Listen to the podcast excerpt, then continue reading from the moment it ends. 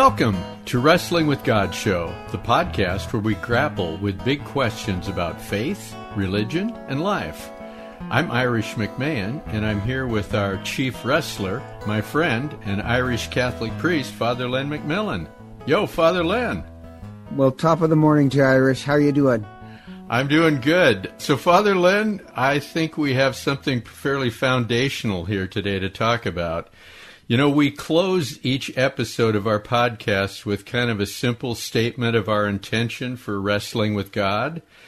And it's our constant search for truth and meaning and purpose in our lives.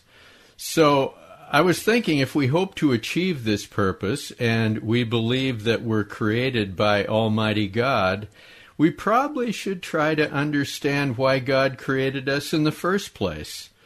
So, how about we dive into that question today? Okay, that's that's a great one. So, I'll give you the answer ahead of time. So, basically the answer is relationship. Why God created the earthling. And when I say the word earthling, that means somebody who yes has the DNA of a human being but doesn't really live in relationship or unconditional love. So, there's different terms in the Bible for a human being. And technically, like it'll start off mentioning the earthling, but the right. earthling is somebody who's not in a relationship. And not only not in a relationship, but not in a relationship of unconditional love. That's what we're intended to to end up as. Start out as an earthling, we end up as a human being. And a, hu- a true human being lives in unconditional love in relationship. So, the first reason why God created us is actually for relationship, for love. For relationship with, with God with, or with for God and each other and with creation? Yeah, with it all. Okay. And because remember, there's two creation accounts in the Bible.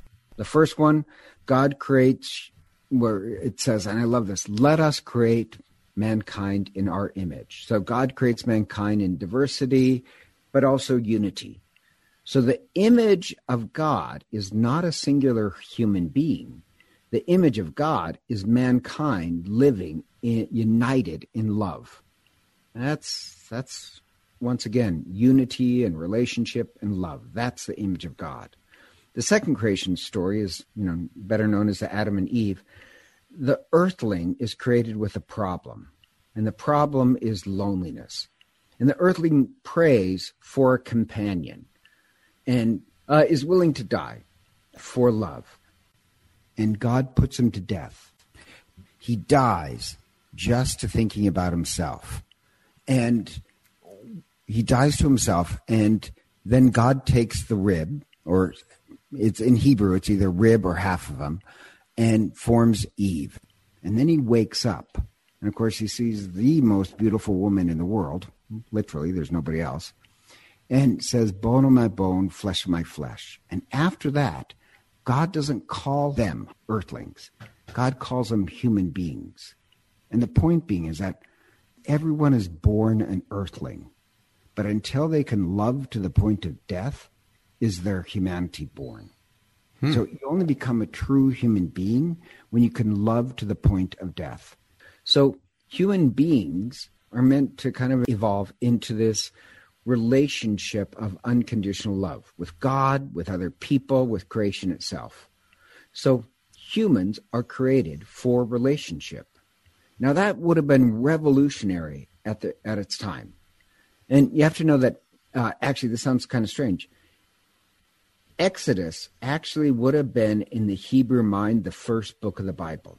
Exodus talks about how the people were created. Now we we just chronologically put Genesis first because it makes sense. But Exodus is about the birth of the Hebrew people. So it's a creation story of the Hebrew people. And the people were slaves that God set free. And this is so unusual because in other pagan creation stories, in the pagan myths, their origin were had all these grandiosity. You know, the pagan myth is that they'd say, you know, other people. You know, those people were created by lesser things. The Irish were created from a potato, and the Polish were created from a piece of cabbage. But you know, our people, our people were created for something grand, by something grand. And so Genesis is the backstory to Exodus. And the Egyptians and other king, kingdoms believed that only the life of their king and their upper class had value. All other human beings were created to serve them. So, in other pagan stories, humanity was created to serve the gods or to serve the king and his elite. And how revolutionary to say, no, all people were created in the image of God, and all people were created to be in this relationship of love. That would have been completely different. That would have been revolutionary for its time. It's the only creation story that says we're all created for this relationship of love. And that's not just a theological statement, that's a political statement. And so, Christianity, we would have this idea of the Trinity, that God is a tr- Trinity lover, beloved, and love itself. And so we'd say we are created by perfect loving relationship, a trinity for relationship. God is perfectly happy, didn't need to create us or creation, completely happy. But God is this explosion of self giving love. So God created all creation, the angels, the human beings, creation, because God loves to love. God wants loving relationship. God is pure, unconditional, self sacrificing, self giving love. So, why did God create? Because it's in very God's nature to be in relationship. He has so much love, He wants to love more. And so, our high destiny is to live in and with each other and God. So, I, I do love the line from the Baltimore Catechism that you know, so many people had memorized, but it's a great line where the question was, why did God make you? And the answer is God made me to know him, to love him, to serve him in this world and be happy with him forever in heaven. Why did God create anyone? Uh, God is unconditional love. So heaven, and I like this, heaven is a community of unconditional love. Heaven itself is this place of ultimate community. The opposite is hell, and hell is to live by and for just oneself. Heaven is a life of a community where yeah, we're completely different, but we're all united together. That's just a profound thought. In the ancient church, they had this line that just always captures my imagination. In heaven will be so one that will be like wine. And what they mean is that We'll shed the skins of our selfishness, the grapes shedding their skins, and we'll all become one without losing our uniqueness. We'll still remain unique, but like wine, totally united. But not just with other human beings, and not just us and God, us and all creation. Angels. Uh, remember, there's angels in heaven. We'll be one with them and the tetramorphs and the seraphims. And so, religion for us is moving into this community of love we call a trinity, but also moving into this community of uh, love of other, you know, saints and angels. So, you know, it always drives me up the wall when somebody says that, well, on Sunday they just go hiking or play golf because they, you know, like that's how they worship God. But that's by yourself. That's a definition of hell. Uh, yeah, you may enjoy it. I enjoy a lot of things, but that's just by myself. We're meant for relationship. So in the Garden of Eden, even even the humans in the Garden of Eden were in relationship with the animals. And the image of that in the New Testament is Christ in the Gospel of Mark, where it starts off with him with the animals in the wild. It has this image of like Christ is the Christ is the original Saint Francis, who are one with the animals. A lot of the Irish saints could speak with the animals. Saint Blaise, he was known to be able to speak with the animals too. And you have this constant theme throughout 2,000 years that the one, the more one moves closer to Christ, the one more they're in relationship with other people, with God, and even the animals. So, why did God make us? The first answer is a relationship of love. God is this explosion of love, and God created us so that we can share in love. God loves to love. You know what I'm taking away from all of this, and uh, it's kind of fuzzy in my head, but you're you're basically saying that we're. I'm, I'm getting the sense that we're like part of God. That I mean, it's hard to separate us from God. You know, the animals, the humans, I mean, it's all part of God. It's all part of this big relationship. And I don't even know how to say it any more yeah, I would that. say That- I, that- yeah, I'd I- say a big this big relationship. I would you have to be careful when you say it's all God because then it sounds like pantheism, but we, that's not what we're saying, right? What, now, um, what is pantheism? Oh, that the cat is God, the dog is God, you're God. Okay, okay. Um, no, we're in relationship with God, and God runs through and in us and beyond us. Right. So it's more of a, our idea is more of a participation. And I love how Christ sums up all his teachings with to love God with all your heart, mind, and soul, and your neighbor as yourself. It's all one big love, it's all one big relationship. But you know what you said? I think you said something like this that you know God kind of couldn't help himself because he's you know he's total love, infinite love. He had to create know, all this stuff. Yeah, I Um, love that where Jesus gets in an argument, always argues with the Pharisees because they want God as this rule keeper. That like the the parable of the prodigal son who, you know, wastes his life and that's a great parable because they ask it because Jesus is too nice to the sinners. Like they need to suffer. They've committed. You invite tax collectors and prostitutes. And Christ is always correcting, well, no, the problem isn't that I don't believe in moral behavior. The problem is you guys have the wrong image of God. You have the image of God as a strict, you follow the rules or you're in trouble. Yeah, God supports morality, but also God is love. God is this wild father who can't help but welcome his child back. He gets carried away with with love. And the older son in the story, he's a but I followed the rules. I love you too. I I love you too, but I can't help. I get carried away with love. That's the part Interesting. the Pharisees can't understand about God. That God is self-sacrificing love. They want God to be, you know, okay, those people misbehaved, so they get punished. No, we inflict our own punishment. We choose to only think of ourselves. And we'd say, well, sadly, that's not what God does. That's what we do to ourselves. Yep. We become, you know, a true human being is somebody who's in relationship. To just think of yourself, well, technically that just makes you an earthling. So that would say the first reason God created us is God is love. We were meant and created for relationship. And the second, I just mention this, is actually we were meant for work and responsibility. In Genesis, God is a creator, God is a worker. And the humans are given responsibility. They're supposed to work and care for the garden. And just as in the garden we're created to work, so too in the modern times, we still need work and a sense of purpose. And not that we're meant all to be farmers, but Christ has given us many gifts, and that's to bring about the kingdom. So all of us have these various gifts, and when we offer it, the kingdom of love is established.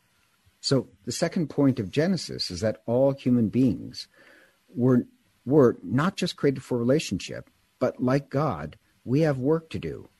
They were created to care for the garden. And if you notice, And, and this this work to do is to to use your gifts, to give your gifts. right, to pour them out. Your To life pour them out, to, not just for you. Don't you know? Just you, you don't squirrel them away for Yeah, that would be a yourself. sin. Yeah. You might be happy and gain, but that's a sin. And if you notice in the Bible, this sounds kind of strange. Sin affects creation. Sin affects the earth. So when human beings sin, it turns the earth into a wasteland. It affects creation. So you have this odd theme that's consistent. Our sin or our holiness affects creation. Our sin, our holiness, it affects how we relate to each other and even creation. But we're not created just to exist. We exist with responsibilities. And I know I mentioned this, I'm just going to throw this out. I love the Middle Age idea of the great chain of being. And the great chain of being is, you know, human beings were not created first. First, God created the tetramorphs. And everybody says, well, what's the tetramorphs? well, we really don't quite know. We'll find out in heaven. God created the tetramorphs, and they were to guide the seraphim. The seraphim, we really don't know what they are. They're these creatures of flame and fire but the tetramorphs guide them. And then the seraphim, they guide the angels. So the angels then are charged with guiding us human beings. So the great chain of being also is this great chain of responsibility. And we were supposed to be responsible for the earth. I love that idea that no, every human being adds something to the kingdom of God. And if you don't offer your gifts, then the, this kingdom of love, it just makes it tougher for it to come together. So relationship and work, and the last one is actually this sounds strange, rest, or you could say freedom. The other reason why we are created was for freedom. So you know how it says God rested, and so we should rest. You're talking about in the Bible where it says God rested on the seventh day after God finished the work of creation? Yeah, but rest isn't really a good uh, definition.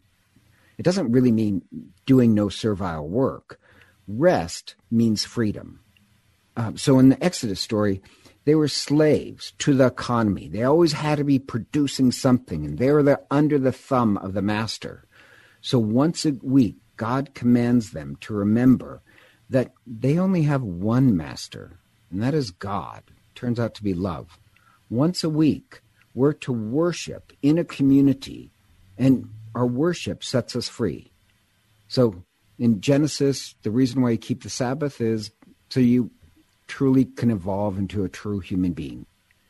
In Exodus, you keep the Sabbath so you won't devolve into thinking like an Egyptian, where your life is just a, a matter of producing things for other people. So once a week, we worship that we're set free and to celebrate that freedom, God demands that we gather as a community to remember that freedom, to remember we are created for relationship, not just to say, well, I like to play golf. Well, that's all about me again. So one of the things the Christ was supposed to bring in the prophecies is this freedom of the Garden of Eden. Christ returns us back to the Garden of Eden where we're truly free to be set free to love, free from everything. And the odd part is, like, from my standpoint, there's so much evidence that the Genesis creation is true. And by evidence, I mean this. They did this long term study on huge 50, 70 year study now on what makes people thrive. So they tracked them every year, this graduating class. And what they found out is that people who live in a long and loving relationship, they live longer, they're happier, and they have better health. That the most important health advice you can give somebody is loving relationships. It's more than anything. In fact, they found out living in a loving relationship is the best of all. To live just for and by oneself is the worst health thing that you could do. It's equivalent to smoking like six cigarettes a day. So as much effort as you put into, you know, not eating desserts, the far more important thing is to live in a relationship of love with other people. It is better to eat a Twinkie with friends than a salad by yourself. All the evidence is the healthiest, happiest, long living human beings live in relationship. Um, Live in a loving relationship is what you're saying. I mean, th- that's probably the Put best. Okay, loving relationships. That's probably the best evidence and the simplest statement of why God created us, is it not? Yeah. And all evidence of happy, healthy human beings is, yeah, we are meant to live in a sense of relationship. I like just, it like even the work thing i know this sounds kind of strange i think that's proven out with science as well people who live believing that they have a purpose also live longer people who always have work to do serve you know offer some sort of service they live longer. Like for my own family, I can tell the story of my aunt Cal. Unfortunately, she died, but God, she was just wildly funny. Of all my, all my aunts were hilarious, but she was the funniest of all the aunts. And she had this great marriage, had a good marriage. Her husband was a worker bee, but you know, one day he retires and he doesn't do anything.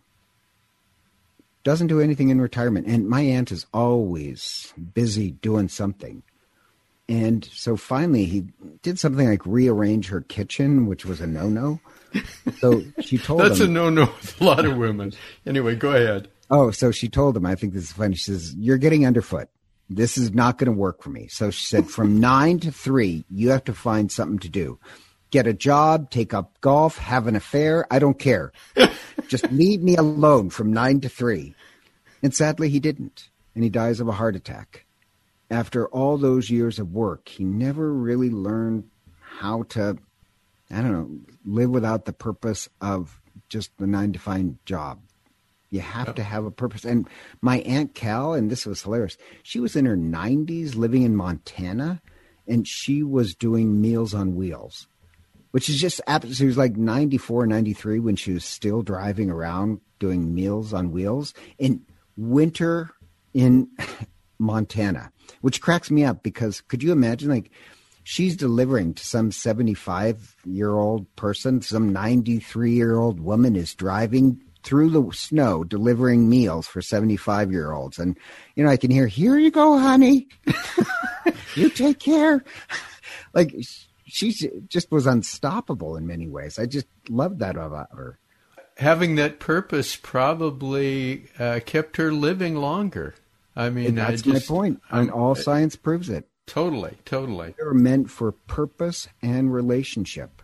To live by and just for oneself, I think it goes against why we're created. That's my point.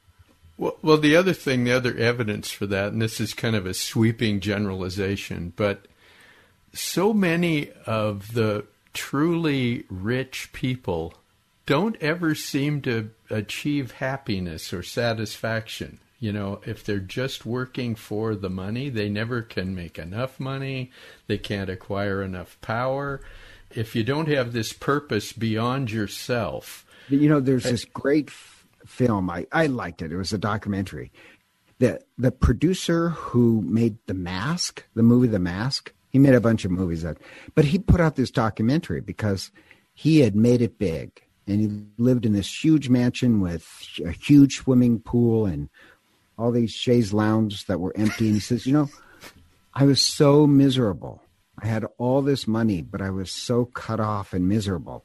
And so he actually donates a huge portion of it, keeps some of it for himself, continues, goes back to work, but he sells it all and then lives in a small little house in a neighborhood where that he says is really friendly. He rides his bike to work, knows all his neighbor, and he says, I'm 10 times more happier now.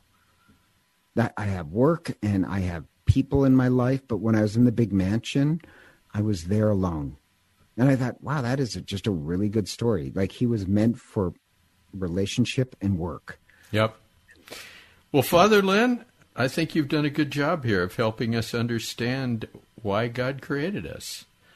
You have anything else you wanted to add at this point? I was going to say something smart, but smart alecky. But uh, no, I'm fine. I'm doing great.